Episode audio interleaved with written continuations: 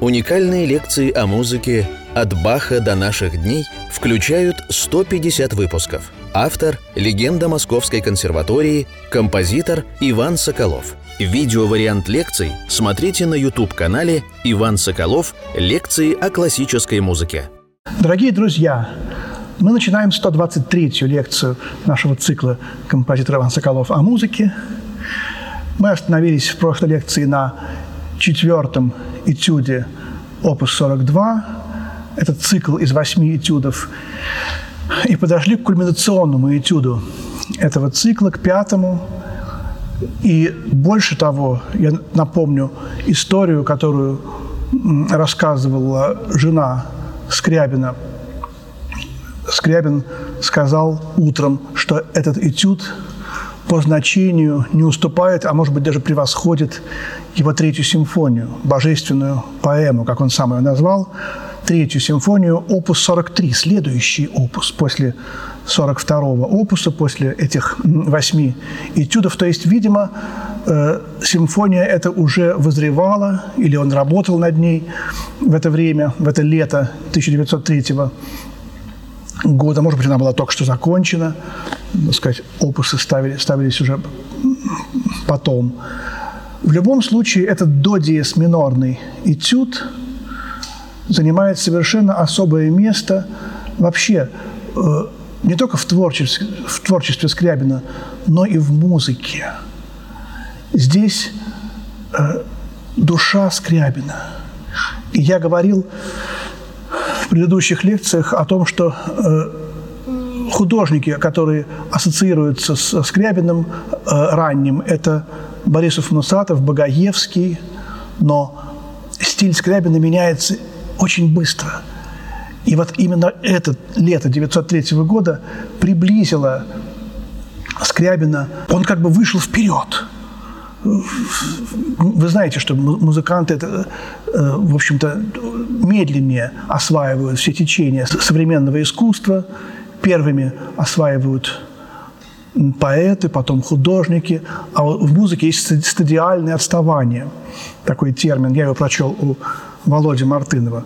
Но здесь Скрябин как бы догнал искусство, и вот это уже начинается.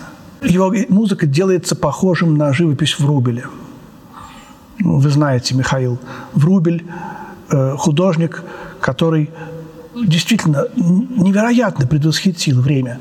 Посмотрите на его демона. 1890 год. Скрябин только-только делал первые шаги. Даже еще не был написан концерт фортепианный. Вот эти э, как бы мозаичные мазки, какая-то радужная гамма, предвосхищающая его цветомузыку скрябинскую. И вот это вот ощущение конца мира, эта трагичность, которая в глазах демона. Ведь Врубель изображал его как ангела. Вот это ангельское, то, что демон – это падший ангел. Вот это и то, что вообще он к этой теме обращается. Мы говорили, пробегали мимо сатаническую поэму, да? Вот это нечто родственное уже. Вот тут тема вот этих миров каких-то опасных становится э, не то что популярной, не, не скажем так, становится более востребованной. У Блока тоже это появляется. Вот эта триада Скрябин, Врубель и Блок, у них очень много общего. Ранние стихи Блока э, «Незнакомка», «Анте Луцем» или «Лучем», да, как правильно, не, не знаю, гениальные стихи, вот эти, проникнуты какой-то ангельской чистотой. Э, и действительно, вот эти же художники тоже – ассоциируется с, с этой ранней поэзией. Вот. А э, потом у Блока начинается Врубель. Тоже, тоже вот эти темные миры его захватывают. Мы действительно как бы чувствуем, что эти три художника, три гения, они как бы слушают один и тот же процесс – они совершенно в разных искусствах, но они как бы вслушиваются в нечто единое, что помимо их где-то в горних мирах происходит. Вот как Блок писал уже потом, в 17 году, му- слушать музыку революции, музыку.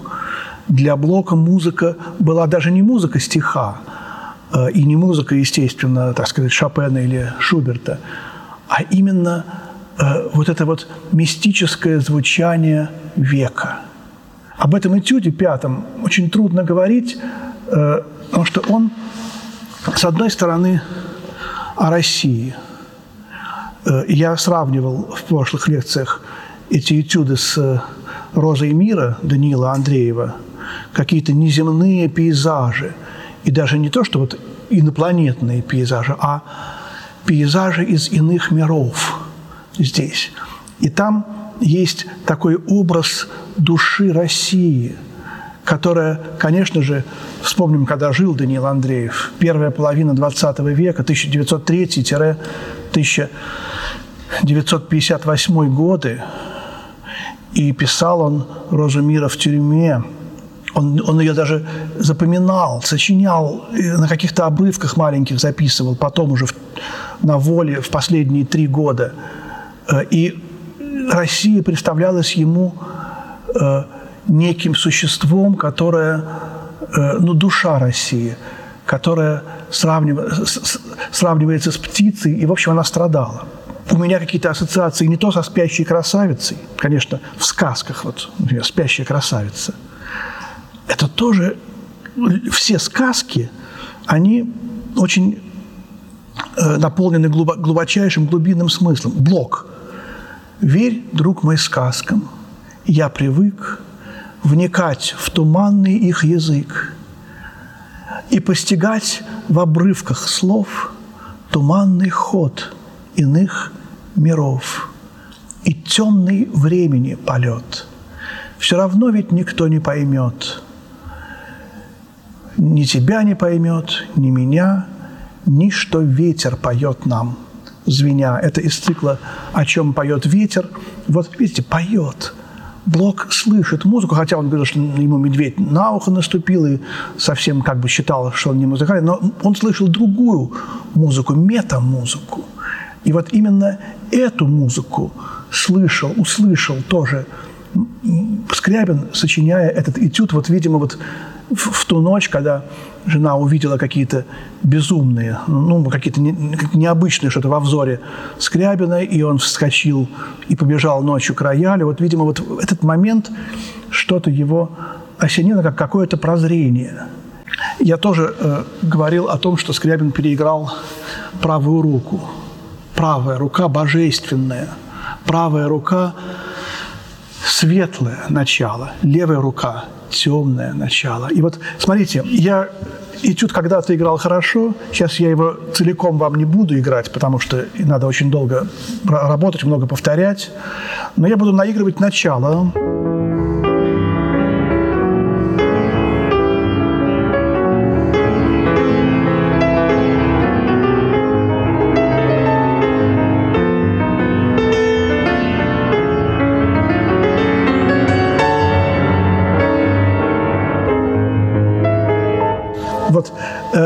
Тема, она с каким-то фанатичным, таким э, маниакальным упорством э, куда-то стремится. И вот этот до диез, который взметается на слабую долю и тут же опадает, э, на меня лично производит впечатление, что раненая птица хочет взлететь вот эта правая рука, правое крыло приподнимается к до диезу. Что делает левая рука? Смотрите, тут тоже самая главная нота, бас этой левой руки, на самую слабую долю, последнюю из шести шестнадцатых. И тоже, когда мы ее играем, надо приподнять плечо, ну, мысленно, может быть, даже, не нужно специально приподнимать, но в целом вот это движение крыла, даже внешне эта фраза, если мы посмотрим зрительно, похожа на крыло. И вот кто-то, кажется, во-первых, Генрих Густавович Нигаус часто говорил о том, что когда мы играем Шопена, то надо вспомнить, что мы когда-то были ангелами. Замечательная такая вот эта вот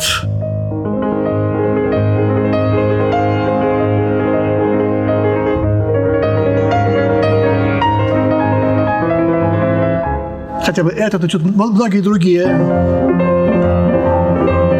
Они все построены вот на этом приеме.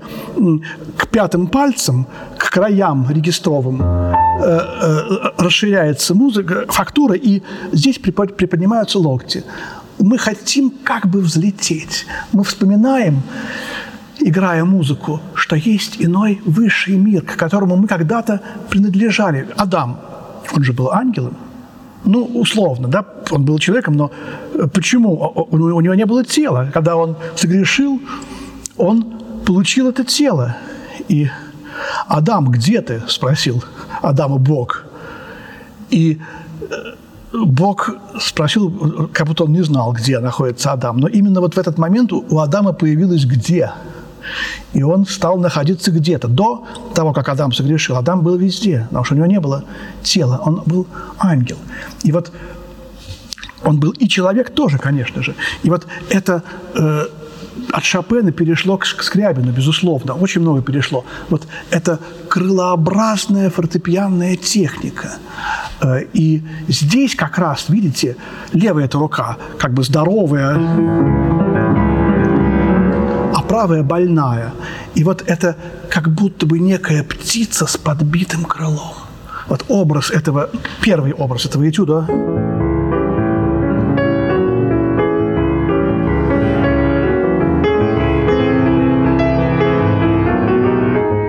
потом это до, потом это до, до, до диез делается уже ми бикаром, а потом делается ля эти всплески какие-то. Эта птица и хочет взлететь, бессильно крылья опадают. Она ранена. Раненая птица. То есть э, ущемленное добро, сочетание трагизма и великой какой-то положительной, божественной силы. Сочетание добра и зла в одном.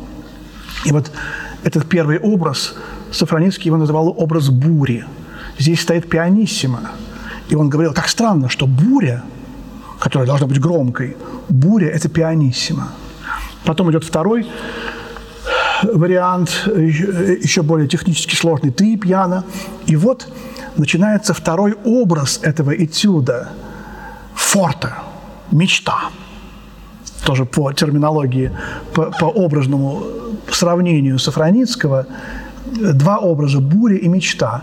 И вот он говорил, как странно, посмотрите, а мечта Форта, буря пианиссимо, мечта Форта. И вот здесь тоже загадка, э, парадокс не только музыки Скрябина, но и всего романтизма. Э, Все, что, так сказать, невидимо, романтизм приближает, укрупняет, вырисовывает. А все, что, так сказать, видимо, этот вот задний план – он все, все, что видимо, все, что, все, что как должно было быть передним планом, романтизм это затушевывает. Я вам расскажу одну историю, которую чуть позже собирался рассказать, про картины в Рубеле. Вот я пришел в конце 90-х годов в Третьяковку, смотрю, открыт зал в Рубеле. Он долгое время был на ремонте. И вот, значит, картина в Рубеле «Пророк». Я подхожу, и смотрю, а где же пророк? Вот, вот шестикрылый Серафим, который на перепутье ему явился. Вот он виден сразу. А пророка надо искать. И вот я вижу почти одного и того, и того же цвета, что и пустыня. В пустыне мрачно я влачился.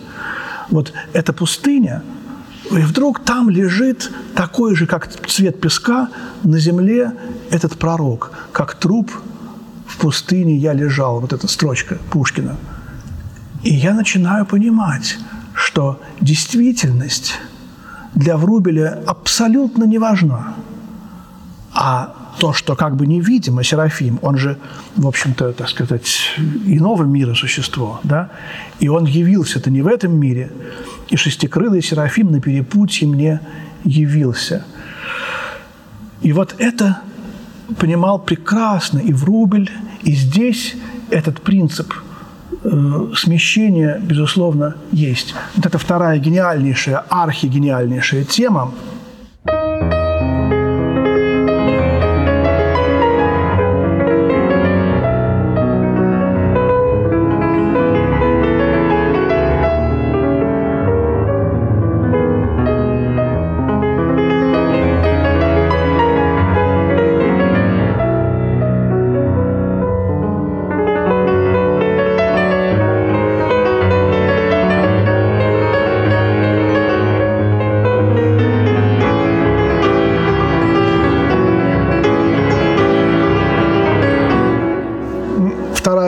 вторая тема, она пока еще в оттенке форта. Второе проведение тоже форта, но оно более трепетное. Начинается реприза, и мы слышим действительно, что эта буря, которая была пианиссима, она уже ближе, она громче, она страшнее. До диезы совершенно гениальная фактура, играть, э, ну, непростой этюд, но главное тут не в технике, а именно вот в этом накале страстей, в лаве, в буре, как говорил Сафроницкий тоже про Клиберна. Он хорошо играет, но, знаете, гениальные пианисты должны быть как вулкан. Внутри вулкан, а потом семь слоев лавы под ним. Но вот у него слоев лавы еще штук пять не хватает. Броня. Брони нет. Кипящая лава, а над кипящей лавой броня. Семь, семь броней. Вот Клиберну еще штук пять броней нужно взять. Апассионат. Этот этюд, конечно, сравнивается с Редиес э, минорным.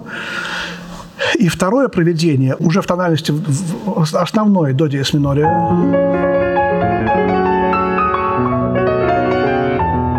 оно еще э, более светлое, возвышенное, и оно как бы еще выше парит над этой страшной э, лавой. Вот этот контраст между бурей и мечтой, он становится еще сильнее, хотя вроде бы, так сказать, и тут форта, и там форта теперь уже. Завершает этюд возвращение к теме бури.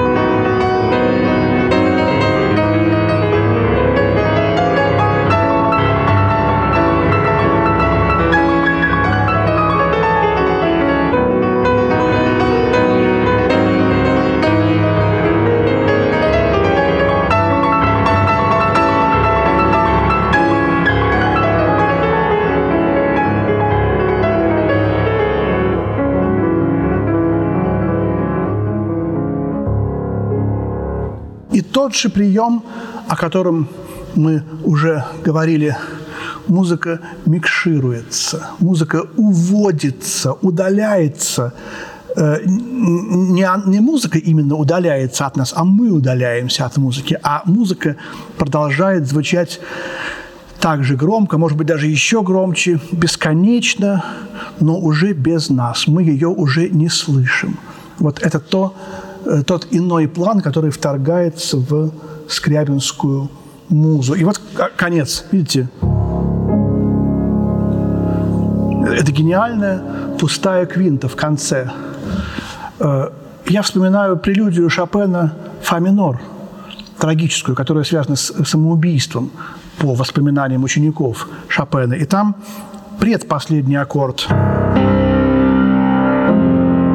доминанта к минору дана Шопеном без терции, как будто бы без души тела. Терцовый тон трезвучия – это некая душа.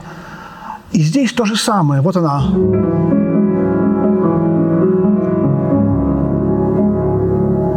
Конечно, может быть, на педали это нужно брать, чтобы ми звучало. Э, и вот э, последние три этюда из этого опуса – здесь э, продолжение этой идеи тоже э, эзальтато, экзальтировано, ажитато, взволнованно и аллегро продолжают эту идею. Но, конечно, безусловно, кульминация этого опуса – это номер пять очень любил Лев Николаевич Наумов. И интересно, этот этюд на, на одном из его э, записанных э, уроков, мастер-классов, э, я этот образ птицы давно вынашивал, и вдруг я слышу, как он говорит про раненую птицу. И вот здесь тоже был такой момент совпадения.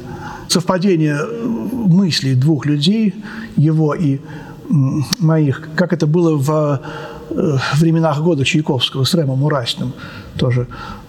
И я думаю, это доказывает, что все-таки есть некое объективное, так сказать, существующее содержание, хотя совершенно не обязательно вот связывать именно эту музыку вот именно с этими вещами. Здесь можно совершенно другие, другие какие-то вещи предчувствовать, предсказывать и вдохновляться другими вещами. Это очень часто делал Рихтер.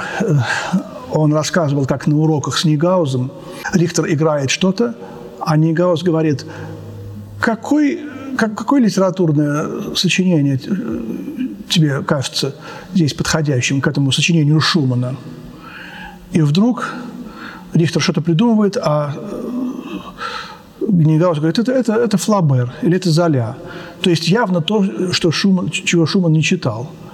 Вот. И потом Рихтер тоже говорил, что вот в вариациях Брамса на тему Паганини – 17-я вариация – это эпизод из фильма «Феллини», где мясные туши сбрасывают с автомобиля на пол. Конечно, не мог Брамс видеть фильм «Феллини», это понятно, но Рихтера это вдохновляло. И поэтому его исполнение приобретало вот эту какую-то образную убедительность, а уже образ слушателя был совершенно другим. А какой – это уже дело, не дело Рихтера, не дело исполнителя он играет убедительно, творчески, насыщенно. Может быть, у Брамса было, были не мясные туши, а что-то другое. Там волны, например, бьющиеся об, об скалу. Неизвестно. Одним словом, это тайна исполнительского, интерпретаторского искусства, которое вот здесь, как раз в начале XX века, очень-очень стало ощущаться в музыки, и потом уже как бы вот, вот именно в начале 20 века исполнитель, э, демиург, медиум, переводчик, он стал играть невероятно большую роль в искусстве музыки. Напомню, что э, в 18-17 веках композиторы-исполнители были часто одним лицом, а потом постепенно отделялось вот это вот исполнительское искусство. И сейчас, в 21 веке, уже опять немножечко начинает э, смыкаться. Уже появляются и композиторы, которые были исполнителями и одновременно. Вот тот же Скрябин, Рахманинов, Шестакович, Прокофьев. Сейчас все меняется. Появляется вот этот, вот этот э, совершенный капельмейстер, тот самый образ в современной музыке, в современной искусстве в 21 веке. И вот, друзья, э, мы переходим к позднему. Опять же, непонятно, что это, что это 45-й опус, начало э, третьего тома фортепианных сочинений Скрябина. Э, может быть, все-таки 45-й опус назвать средним Скрябиным, но для меня вот все-таки 40, 42-й опус, эти этюды являются завершением вот этого переходного от раннего к среднему периода, периоду, и в 45-м опусе, который мы с вами в следующей лекции начнем разбирать, э, уже совершенно новое возникает ощущение. Тут, видимо, вот в чем дело. 45-й опус писался все-таки, по-моему, за границей. Он уже переехал в Италию, и вот тут его вот эта вот еще большая герметичность, оторванность от России, хотя он сам, как, как Томас Ман, да, когда он приехал в Америку, он говорил, я не скучаю без Германии, потому что Германия там, где я. Я – это Германия, Томас Ман говорил. Когда... И также точно Скрябин мог сказать, я – это Россия. И, находясь в Италии, в какой-то ужасной маленькой комнатке с пианино плохим, э, доносились запахи какой-то плохой таверны в этой комнате. Он играл в этих запахах на пианино, сочинял поэму «Экстаза», свою гениальную. И к нему приехал Плеханов, тот самый соратник Ленина в гости. И они очень подружились на философской основе. И Скрябин даже э, хотел сделать к поэме «Экстаза» эпиграф «Пролетарии всех стран, соединяйтесь». Представляете, как бы сейчас ему было стыдно, или нам было бы стыдно. Вот. Он, слава богу, отказался от этого эпиграфа. Вот здесь опять как бы конфликт земного и небесного, конфликт того, как композитор сам гениальный, как он совершенно не понимает свою музыку, совершенно не понимает, насколько она божественна, возвышенно, и тогда, и в 1904 году эти идеи, они, может быть, еще были более возвышены, чем они стали потом, когда, так сказать, эта кровавая революция разразилась в 17 году и, и позже. И Скрябин, конечно же, он сочувствовал этим идеям. Мы еще потом будем говорить об этом в поздних сочинениях, когда уже начнется война, он будет удивляться – как это странно, как это дико, но война приближает идею его мистерии. И ужасно, что люди гибнут. Он был гуманист, он хотел, так сказать, сохранить жизнь максимальному числу людей, но он понимал, что мир, мир в какой-то момент должен, ну, апокалипсис, последняя глава Нового Завета, э, он читал ее, безусловно, и он знал, что мир должен завершиться. Вот. И поэтому тут, конечно, момент очень важный, что эти идеи тогда были совершенно другими. Они тогда были лучше, чем они были сейчас. Скрябин ими увлекся, и потом уже тут нельзя говорить, что он там коммунист, что он там, может быть, там стал бы большевиком, если бы дожил до 17 -го года, он умер в 15 году. Нельзя говорить, он, он совершенно по-другому бы все это воспринимал. Мы же знаем, вот, как Блок быстро понял, куда все идет, э, хотя сначала поддерживал революцию. Вот. И то же самое происходило и с другими музыкантами, с другими людьми, там, Хлебников, например. И поэтому здесь момент сложный – и все эти, так сказать, политические моменты все-таки они не так важны и для нас, для меня не так важны, как моменты э, гениальной музыки Скрябина, моменты того, что Скрябина, скрябинская музыка как музыка, как чистая музыка, как форма, она совершенно гениальна, совершенно и уходит в небо. Она напоминает, как музыка Баха антропоморфна, напоминает по форме человека. Так музыка Скрябина построена по тем же законам формальным, по которым Бог строит э, Вселенную, формирует Вселенную. Вот здесь очень важно это понять. Э, тогда мы поймем, что Скрябин связан с Богом прямым, очень-очень прямыми узами, очень прямыми. И, конечно, то, что э, вот многие считают, что он как бы отошел от Бога. Да, но все отходили от Бога в то время. И такое было страшное, страшное время. И здесь еще хочется напомнить еще раз вот ту, ту теорию мячика, с которой мы начинали в первой или во второй лекции. Э, Мартынов Володя, Владимир Мартынов, замечательный э, композитор, в первую очередь культуролог, писатель. Он сравнивал музыку, историю музыки с мячиком, которую Бог бросает облака, мячик идет выше облаков, мы не видим, мы не понимаем музыку средневековую, не чувствуем этой духовности, которая в ней. Потом мячик проходит облачный слой, мы видим нижнюю часть мячика, это Бах, который уже открыл немножко музыку, его делается чувственной и близкой к нам. И постепенно Моцарт, Бетховен, мячик падает. И вот тут сейчас, э, примерно году в 13, 14, 15 мячик упадет. Он уже почти упал. И вот именно Скрябин как бы проследил последние миллиметры, сантиметры падения этого, этого мячика, этой музыки. И хотя музыка падает, и, и все говорили, музыканты, прекрасные, что Скрябин деградирует, что его музыку невозможно понять, какие-то какие ужасные гармонии, как, как было все хорошо в начале. Но это движение от Бога шло, и все искусство шло именно вот туда. И когда возникает черный квадрат Малевича, вот, у Скрябина тоже э, прекрасно э, сказал об этом Сабанеев. В последние годы или месяцы даже жизни он говорил Сабанееву, в моей мистерии будут беззвучные хоры. Они будут петь только дыханием, вдох-выдох, как волны. А потом, говорит, будут просто паузы. Они будут исполнять паузы. Вот этот момент прямо как «Черный квадрат Малевича», но в музыке. Но в музыке появилась гораздо позже, через почти 40 лет, в 1952 году беззвучная пьеса Кейджа. Вот видите, вот оно стадиальное отставание музыки от других видов искусств.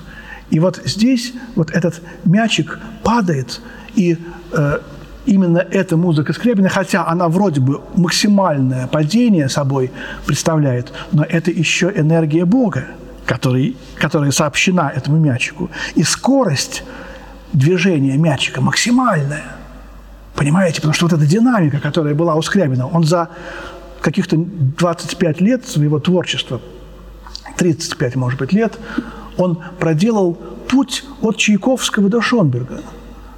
И потом, то, что будет позже, мячик отталкивается, и у Малевича возникают какие-то после «Черного квадрата» более традиционные картины, и в музыке возникают неоклассицизм, какие-то вещи. Но вот здесь, вот этот момент, очень важно понять и не обвинять э, этих художников э, в том, что что они были вовлечены в этот процесс, что они сидели в той лодке, которая, так сказать, уже была на три метра от водопада, что река, в которой плыла эта лодка, вдруг понеслась в водопад, и что эта лодка упала.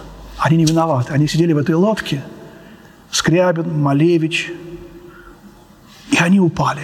Скрябин умер. 2015 году. Он не дожил два года до революции. Очень интересный факт, когда был голод, люди гибли, э, Ленин издал декрет поставить несколько деревянных памятников из дерева самым великим представителям русской культуры. И среди музыкантов э, в списке этих представителей были Мусорский и Скрябин ни Глинка, ни Чайковский, ни римский Корсаков, Мусорский и Скрябин. Вот кто э, в лице большевиков, вот кто вызывал стопроцентное доверие. Конечно, никаких деревянных памятников никто не поставил, но сам декрет этот, он немножко, так сказать, заставляет нас подумать. Вот такие мысли возникают по поводу визита Плеханова к Скрябину в 1904 году в Италии. И следующая наша лекция, 124 будет посвящена 45-му опусу Скрябина «Три пьесы». Всего доброго.